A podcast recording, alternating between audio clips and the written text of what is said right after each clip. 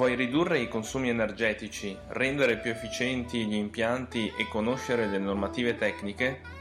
Sono Fausto, responsabile commerciale della Mardegan Fabio ed in questo podcast parleremo di efficienza energetica, energie rinnovabili, impiantistica, automazione e normative tecniche. Ciao e benvenuto nel podcast della Mardegan Fabio se invece sei già un nostro ascoltatore, beh, bentornato. Io sono Fausto Mardegan, responsabile commerciale dell'azienda e autore di questo podcast. L'argomento di, della giornata di questa puntata è come evitare l'incrostazione di, dello scambiatore soprattutto per colpa del calcare. Prima però di iniziare la puntata ti ricordo che puoi trovare tutti i nostri riferimenti sul sito www.mardeganfabio.it e se vuoi ascoltare le altre puntate www.mardeganfabio.it slash podcast. Beh, iniziamo con la puntata. Dunque, la scorsa settimana, dopo due anni, un cliente ci contatta perché lo scambiatore di una vasca di lavorazione si è intasato e come l'altra volta si è intasato di brutto, nel senso che proprio l'acqua non passava. Abbiamo fatto il lavaggio e abbiamo quindi ripristinato il funzionamento. Al che mi è venuto eh, da suggerire appunto al cliente le varie soluzioni per evitare che succeda ancora questo problema che provoca una fermata del gener- della, della produzione oltre ad altri problemi. Per evitare l'incrostazione eh, soprattutto da calcare su uno scambiatore c'è innanzitutto da eh, individuare la causa scatenante, nel senso ehm, analizzare l'acqua in ingresso, eh, che infatti dura- ha una durezza di circa 29-30 gradi francesi, e ehm, capire che tipo di lavorazione eh, subisce quest'acqua, nel senso in questo caso eh, il macchinario arrivava a temperature di 70 gradi, quindi facilmente lo shock termico crea la precipitazione di calcare e quindi l'incrostazione. Quindi mettendo insieme questi due dati la, le soluzioni sono individuate però mh, mm, vorrei fare un discorso un po' più generico.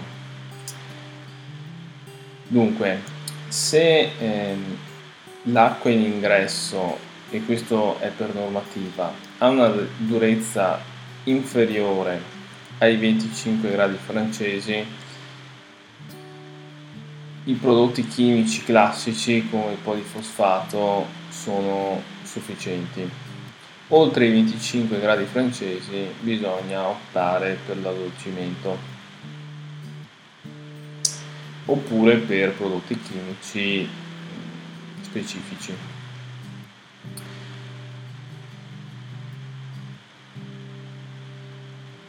Se appunto vogliamo eh, optare per i prodotti chimici, soprattutto se abbiamo una durezza inferiore ai 25 gradi francesi, c'è da capire a che temperature arriva l'acqua, perché se supera i 60 gradi il polifosfato rischia di diventare un problema.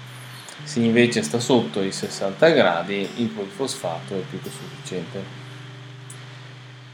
Detto questo, eh, se si vuole optare per l'addolcitore bisogna dimensionarlo.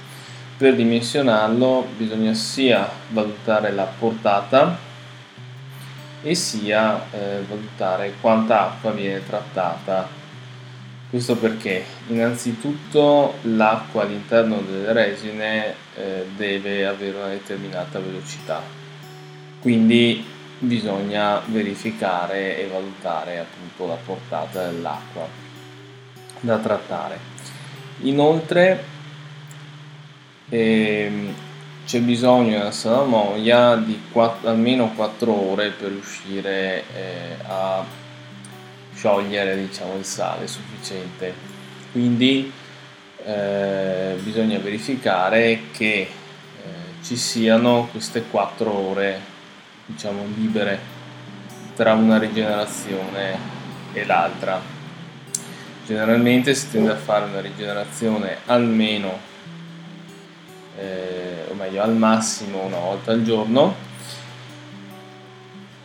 E se non c'è la possibilità di avere una produzione continua per cui ehm, non si sa bene quando viene fatta la rigenerazione puntare su una doppia colonna in modo che mentre fa la rigenerazione uno l'altra colonna è in funzione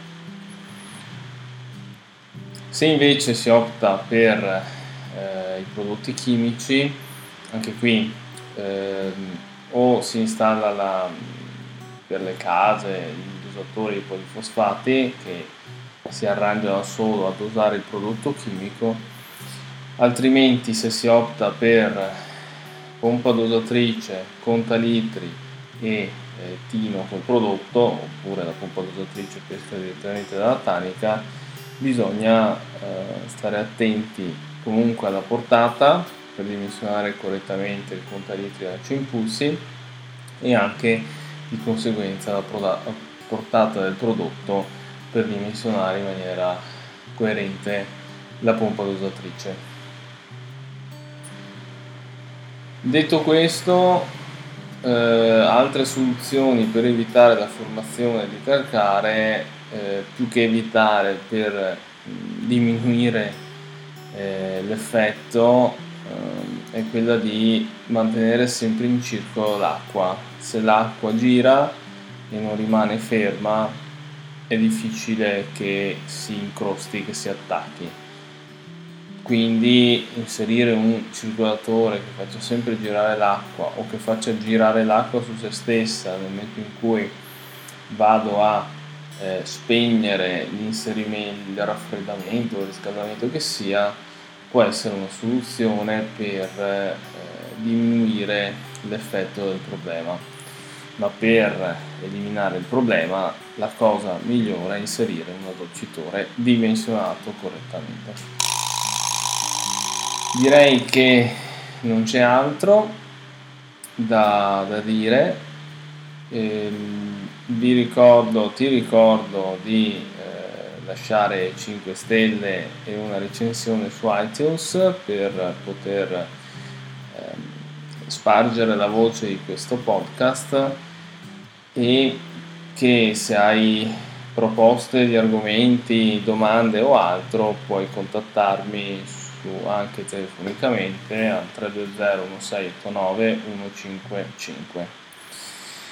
Per quanto riguarda gli addolcitori, puoi trovare sia quelli cabinati che quelli di doppia colonna sul nostro sito, sul, sull'e-commerce e anche la parte di filtri a cartuccia, idrocicloni e filtri per altre portate progettati da noi. Beh, direi che è tutto, non mi resta altro che augurarti una buona settimana e un buon lavoro.